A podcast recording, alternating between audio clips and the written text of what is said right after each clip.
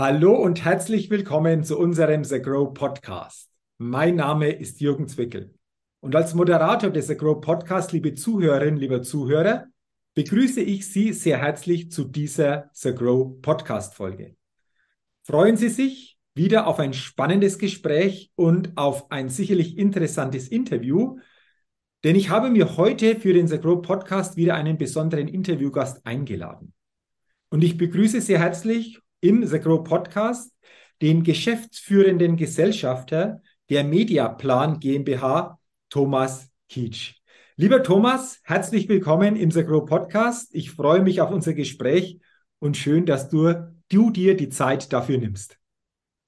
Vielen Dank, Jürgen, für die äh, ja, freundliche Einführung. Ich freue mich genauso über, den, äh, über unser Gespräch heute und bin gespannt, was du äh, wo es hingeht, was du für, was du für Fragen hast, etc. Genau. Wir wollen uns natürlich über strategische Mediaplanung unterhalten. Wir wollen uns auch austauschen über das Thema Marketing für mittelständische Unternehmen. Das wird sicherlich sehr interessant.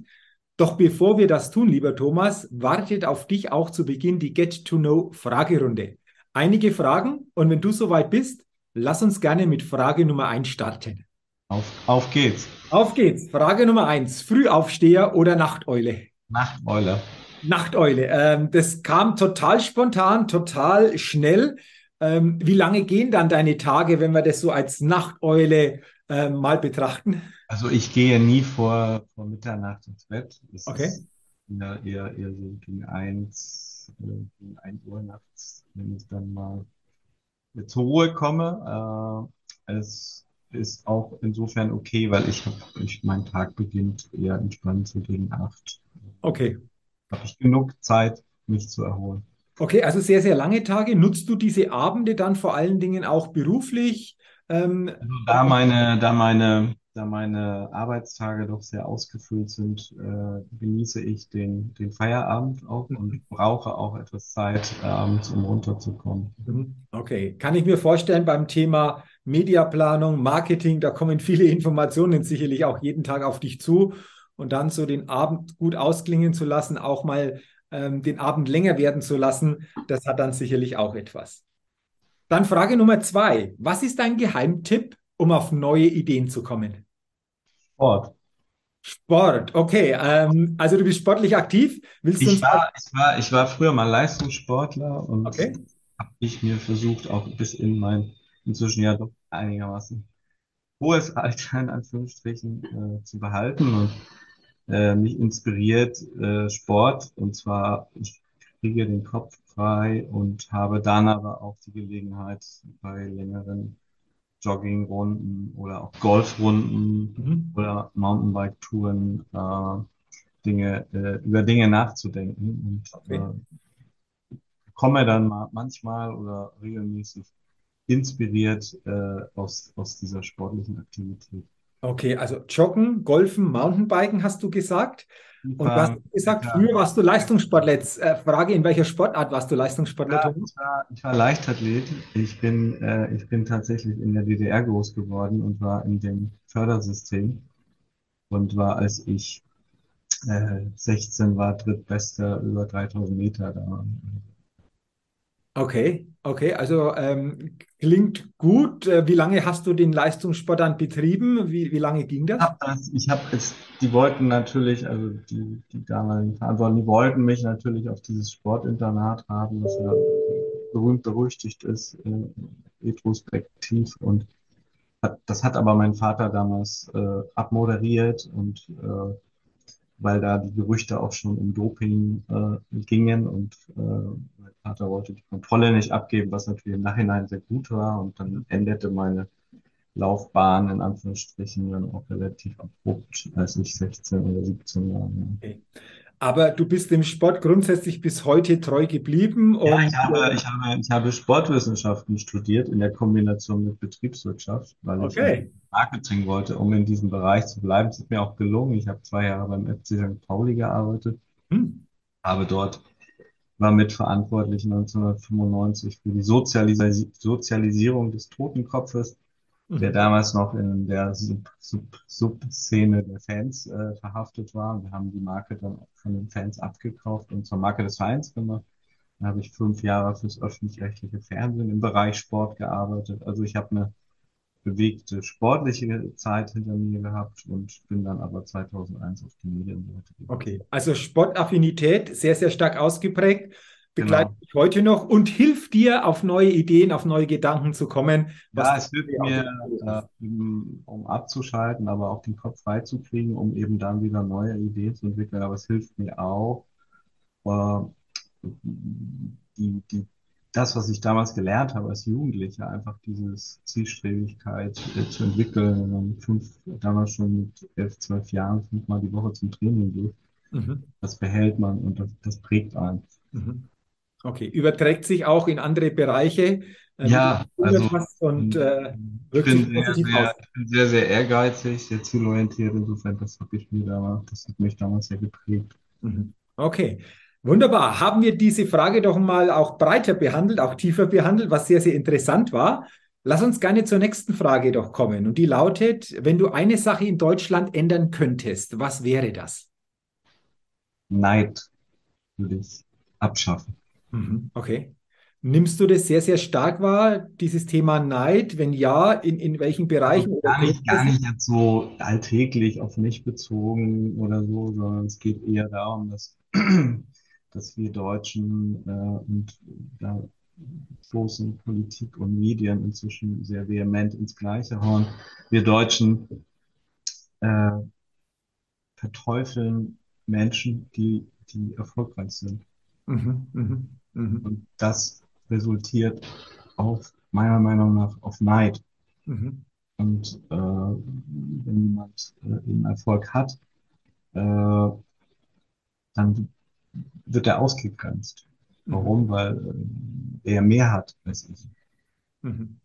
Das ist, wird leider von der Politik befeuert. Die Gleichmacherei ist groß und die Medien stoßen halt ins Gleiche. Insofern würde ich diese Neid, diesen Neidfaktor, den die Deutschen ja schon in sich tragen, wenn man in andere Länder geht, ist es Amerika oder auch in Süd, Süd, Südeuropa, wenn ich dort mit, mit, mit, wenn ich in Italien mit einem großen Auto komme, dann sagen alle, wow, cooles Auto. In Deutschland sagen die Leute, der, der hat, der fährt so eine große Karre, warum fahre ich jetzt so? Mhm. Okay. An, anstatt sich mal zu fragen, Mensch, äh, wie hat es geschafft, vielleicht auch so ein Auto zu fahren oder was kann ich lernen oder was könnte ich vielleicht auch entsprechend hier ähm, ja mitnehmen? Das Oder sich einfach zu freuen, dass es eben Menschen gibt, Ja. die ne? Ja, ja, genau. Also ein wichtiger, interessanter Aspekt, den du hier ansprichst. Ich glaube, diese Antwort gab es, äh, und es gab schon viele Interviews im The Grow Podcast, so noch nicht. Aber ich glaube insgesamt mal eine Antwort, über die wir immer wieder natürlich auch jeder für sich nachdenken darf. Frage Nummer vier, Thomas. Welches Startup hat dich kürzlich begeistert? Oha. Ehrlich gesagt, fällt mir spontan, ich habe mir die Fragen auch äh, äh, explizit äh, nicht vorher durchgelesen. Du hattest mir freundlicherweise geschrieben, Mhm. ich habe sie mir nicht durchgelesen, damit die Antworten auch entsprechend spontan sind. Insofern kann ich dir spontan im Moment nicht, äh, nicht äh, ein Startup zitieren, zumal ja im Moment die Startup-Szene sehr leidet äh, und der Kapitalmarktsituation, frisches Geld wird, ist schwer zu bekommen. Viele, viele Startups äh, äh, versuchen zu konsolidieren. Das gelingt dem einen mehr oder dem anderen weniger. Insofern ist im Moment so ein bisschen Stagnation. Äh, ich kann die Frage tatsächlich spontan Okay. beantworten. Lass mal gerne so stehen, weil wie gesagt, wenn es jetzt nicht spontan irgendein Startup gibt, dann ist es äh, okay und du sagst, Mensch, die Herausforderung für Startups ist sowieso gegeben. Deswegen lass uns gleich auf die fünfte und letzte Frage gucken in dieser Get-to-Know-Fragerunde und die lautet, auf welche Innovation könntest du selbst niemals verzichten? Ja, das ist natürlich dieses wunderbare Gadget, was wir ja, was, was ja unsere elektronische Fußfessel ist, also sprich Mhm. unser, unser Smartphone. Das hilft, hilft in der, in der, in der, in der Taktung und in der äh, Art, wie wir heute miteinander arbeiten, natürlich ungemein. Wir sind ja alle inzwischen sehr mobil. Wir haben Homeoffice, wir sind unterwegs und so weiter und äh, damit habe ich natürlich Gelegenheit, von jedem Ort und von, zu jeder Zeit äh, auch entsprechend reagieren zu können, wenn Dinge passieren. Und das ist äh, natürlich jetzt keine, keine Innovation in den, in den letzten fünf oder sechs Jahren, aber es, es hat die Gesellschaft natürlich schon vor Corona äh, sehr vehement geprägt und es ist äh, was, was, wo ich früher als äh, vor, vor 15 Jahren im Beruf äh, war und eben gesagt habe, nee, ich möchte nie, nie E-Mails unterwegs lesen, ich möchte kein Smartphone. Und äh, heute ist es unvorstellbar, darauf zu verzichten. Mhm. Ich glaube, das geht vielen von uns so, dass dieses Smartphone natürlich ein täglicher Begleiter ist und äh, viele tägliche Interaktionen, in welcher Form auch immer, über dieses kleine Gerät abgewickelt werden. Ähm, ja, herzlichen Dank, lieber Thomas, für deine interessanten Antworten in dieser Ghetto-No-Fragerunde. Und ich habe es ja schon in der Einführung gesagt, wir wollen uns natürlich auch über das Thema strategische Medienplanung, Marketing für mittelständische Unternehmen austauschen, was ja dein euer... Darf ich da kurz äh, strategische Mediaplanung. Mediaplanung, ja, das wollen wir natürlich entsprechend ganz korrekt entsprechend. Äh, sollte, äh, sollte, sollte, sollte, korrekt sein. Ja, absolut. Äh, da danke für den Hinweis. Strategische Mediaplanung. Und da sind wir ja gleich bei der Begrifflichkeit. Strategische Mediaplanung. Thomas, kannst du uns mal mitnehmen, bitte? Worum geht es da ganz genau? Was macht ihr? Wie seid ihr aufgestellt? Wie seid ihr ausgerichtet? Also es ist ja, es ist ja heute so, wenn, wenn, wenn, wenn, wenn du morgens äh, aufwachst, was, was, was nutzt du nach kurzer Zeit? Ein Medium. Wir sprachen gerade über das Smartphone. Mhm. Ich gehe davon aus, dass du genau wie die meisten anderen äh, nach dem Wachwerden das Smartphone in die Hand nehmen. Und schwuppdiwupp hast du ein Medium in der Hand. Und schwuppdiwupp nutzt du ein Medium. Und wir nutzen in der Phase, wenn wir nicht schlafen, äh, können wir uns den Medien nicht entziehen, weil wir einfach von äh, dem Moment, wo wir aktiv werden, bis äh, wir wieder äh, sozusagen äh, in die Horizontale wechseln und ins Bett gehen, nutzen wir einfach Medien beziehungsweise sind Medien ausgesetzt. Mhm. Und äh, die Medienlandschaft hat sich in den letzten ja, 40 Jahren, muss man sagen, äh, sehr dramatisch verändert. Warum 40 Jahre?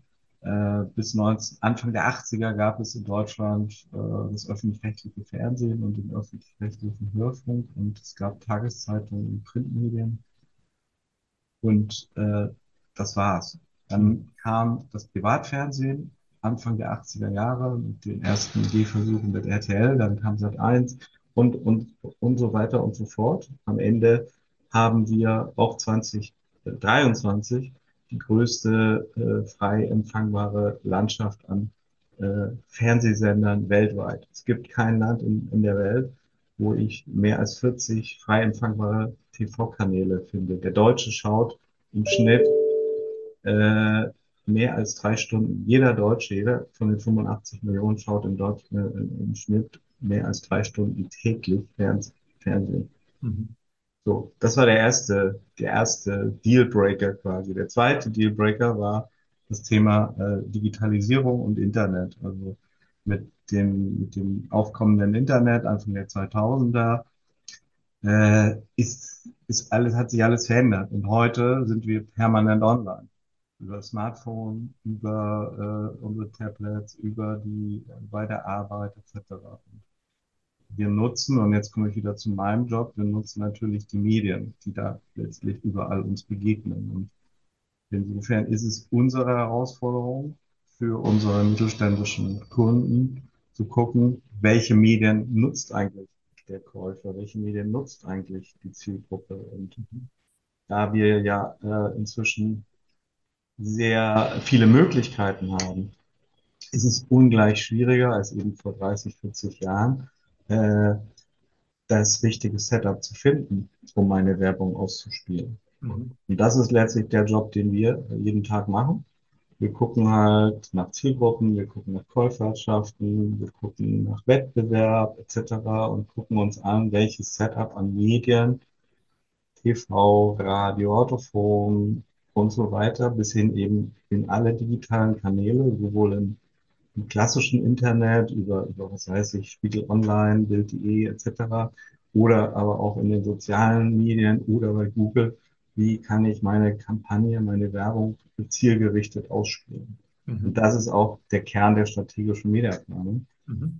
Äh, und das ist auch eine Differenzierung, die wir entwickeln gegenüber äh, großen Netzwerkagenturen, die auch angloamerikanisch geprägt sind. Group M ist ein großes, das größte Konglomerat. Äh, es gibt in Deutschland, es wird in, werden in Deutschland im, im, Jahr zwischen 25 und 30 Milliarden Euro für Werbung ausgegeben. Die Big Five äh, der Netzwerkagenturen verwalten ca. 85 Prozent dieses Investments. Und die haben eine andere, ein anderes Setup. Die kommen, die sind Händler, die gehen hin und ha handeln quasi mit, mit Ware und die Ware heißt äh, Werbefläche. Die Werbeflächen kaufen die auf eigene Rechnung ein und verkaufen sie an ihre äh, Kunden, an, ihre, an die Werbungtreibenden was immer wieder dazu führt, dass es äh, Unschärfen in den Plänen gibt, wenn es um Aussteuerung der Zielgruppen, Kanäle und so weiter geht. Warum? Weil Inventar rumliegt und raus muss. Bei uns ist es anders. Wir gehen hin, wir machen für einen Kunden eine Ableitung strategisch und sagen, was ist denn, wo erreiche ich eigentlich deine, deine Zielgruppe?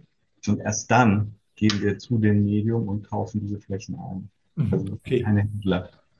Okay, klingt sehr interessant, äh, sicherlich auch sehr individuell, weil es natürlich, denke ich, von Kunde zu Kunde unterschiedlich ist. Aber seid ihr, du hast es angesprochen, im mittelständischen Unternehmensbereich vor allen Dingen aktiv, auf bestimmte Branchen hier stärker fixiert? Wenn ja, auf welche? Also wir haben vier große Branchenthemen. Also grundsätzlich können wir Mediaplanung für alle Branchen. Das ist, mhm. das ist, das ist letztlich am Ende. Der Prozess ist regelmäßig gleich, aber wir sind, wir haben natürlich Branchenschwerpunkte. Äh, der größte Bereich ist der Bereich Gesundheit und Pharma. Wir haben, äh, sind inzwischen die zweitgrößte Pharmaagentur in Deutschland. Das heißt, wir betreuen Kunden aus dem Bereich OTC-Produkte, die eben frei verkäufliche Arzneimittel, also in der Apotheke frei verkäufliche Arzneimittel äh, anbieten und die halt auch viel äh, in Werbung investieren damit. Also angefangen bei einem ein Kiel, äh, Queiße am Norden, Klammer auf, äh, äh, Doppelherz, bis hin zu einem Protina oder ein Hehl im, im Süden der Republik äh, mit Produkten wie Magnesium Diasporal oder, oder äh, Neurexan. Mhm. Äh, da haben wir so bestimmt am Ende sind das vielleicht so 15 bis 20 Accounts. Äh, der zweite große Bereich ist der Bereich Touristik. Da betreuen wir Kunden wie Cunard, Klammer auf, Queen Mary, Queen Elizabeth. Wir betreuen Hurtigruten, das sind diese Postschiffe aus, aus mhm. Norwegen. Mhm. Wir betreuen äh, den größten Schweizer Touristiker, äh, der Tours. Äh, wir betreuen äh, den Caravaning-Verband äh, Deutschland und wir betreuen auch einen Karawanenhersteller, nämlich Hühner. Mhm. Und der dritte große Bereich ist der Bereich Fast Moving Consumer Goods. Äh, da haben wir zum Beispiel den Kunden Kölnflocken hier aus, aus der Nähe von Hamburg, aus Elmshorn. Hier, äh, und der vierte äh, Bereich ist ein bisschen, ein bisschen bunter, das ist Handel und Dienstleistung. Da haben wir äh, Fernhochschulen, aber auch zum Beispiel den größten deutschen Drogeriemarkt, nämlich DM Drogeriemarkt. Okay, okay, also interessante Kunden, die ihr betreut. Jetzt habe ich noch eine Frage, Thomas. Wenn diese Kampagnen individuell abgestimmt aufgesetzt werden, ihr natürlich guckt, du hast es entsprechend erwähnt, wie erreichen wir welche Zielgruppen? Wie lang laufen solche Kampagnen? Sind die teilweise zeitlich beschränkt? Laufen die durchaus länger? Gibt es auch hier äh, etwas, äh, was du gerne mal weitergibst, damit wir uns da einfach auch mal vorstellen können, wie auch das zeitlich so aussieht, das Ganze? Also es, es gibt un unendlich viele Faktoren, äh, das, woran wir festmachen, wie lange eine Kampagne läuft. Mhm. Äh, warum? Weil ich nehme jetzt mal DM, DM Drogeriemarkt. DM Drogeriemarkt hat eine sehr, sehr hohe Markenbekanntheit. Das heißt, äh, jeder in Deutschland kennt DM. Jeder war womöglich schon mal an einem der über 2000 Märkte, die es in Deutschland gibt. Das heißt, ich muss diese Marke nicht nach vorne bringen. Anders gibt es eben Unternehmen, wo ich äh, gar nicht genau, äh, wo ich die Marke gar nicht kenne oder die neue ist. So, da muss ich erstmal die Marke nach vorne bringen. Und dementsprechend äh, ist, ist es immer abhängig von den Zielsetzungen, die ich habe innerhalb einer Kampagne. Äh, äh, wenn ich eben eine Markenbekanntheit entwickle, dann muss ich, das ist ein Marathon, dann muss ich gucken, dass ich ein hohes Kontinuum entwickle, also lange on air bin und äh, immer wieder Impulse setze, damit ich in das Top of Mind beim, beim Verbraucher komme. Wenn ich dagegen eine kurzfristige, kurzfristige Abverkaufsvariante habe, also ich habe irgendein Produkt, was ich jetzt äh, verkaufen will oder muss, äh, dann, dann mache ich halt eine ganz punktuelle, ganz kurze Kampagne und sage so, jetzt kommen, kommen die Filiale oder komm zu uns und kaufe. Das mhm. ist dann natürlich zeitlich begrenzt. Insofern gibt es da ganz, ganz viele Faktoren, die, die dazu führen, dass wir natürlich auch im Rahmen der strategischen Planung eine Empfehlung geben, wie lange soll denn die Kampagne äh, laufen? Oder machen wir einen Recency-Ansatz, heißt Kampagne, Pause, Kampagne, Pause, Kampagne, Pause. Also, dass man immer so hoch und runter geht. Das muss man halt an, sich anschauen. Okay. Abschließend noch eine Frage. Thomas, du hast ja auch schon ausgeführt, die Medienlandschaft hat sich die letzten Jahre verändert. Wenn wir mal nach vorne blicken, gibt es etwas, was sich auch in diesem Bereich nach und nach verändert oder etwas, was ihr schon erkennt, was so die nächste Zeit, die nächsten Jahre verstärkter kommen wird oder vielleicht auch sich verändern wird? Wie sieht denn das aus bei euch? Also ich glaube, es gibt nicht viele äh, Bereiche in unserer Gesellschaft, die so dynamisch sind wie, wie, wie Medien, weil mhm. einfach die, die äh, durch die Digitalisierung natürlich äh, gerade die Medien äh, unter Druck sind, sich dem Konsumverhalten der, der Menschen anzupassen, wenn es darum geht, wie nutze ich eigentlich Medien. Und Medien sind heute halt mobil. Mhm. Das liegt auch wieder an unseren Smartphones. Äh, wir sind halt unterwegs und nutzen Medien. So, und diese Situation, dieses, sag mal, periphere, äh, dieses periphere Nutzungsverhalten, sprich, äh, sozusagen gar nicht in der Lean-Back-Variante, ich lehne mich zurück, lese eine Tageszeitung oder schaue fern, sondern dass ich halt immer zwischendurch mal wieder ein Medium nutze, das, das hat die Medienlandschaft verändert und das wird die Medienlandschaft weiter verändern. Mhm. Und auf meinen Job bezogen ist es so, dass wir natürlich immer mehr äh, äh in eine Automatisierung laufen. Das heißt, die äh, wenn ich überlege, wie wir vor zehn Jahren Mediaplanung gemacht haben, mit sehr viel Handarbeit und Excel und äh, das wird sich insofern verändern, weil wir immer mehr automatisch automatisierte Prozesse haben mit Buchungs, etc. Wir werden da auch äh, äh, sehr stark konfrontiert und natürlich auch äh, in den nächsten Jahren das Thema künstliche Intelligenz was äh, auch, auch auf unser Thema Auswirkungen haben wird. Mhm, absolut, das kann ich mir gut vorstellen. Ähm, also spannend, äh, was du uns hier einfach auch mitgegeben hast.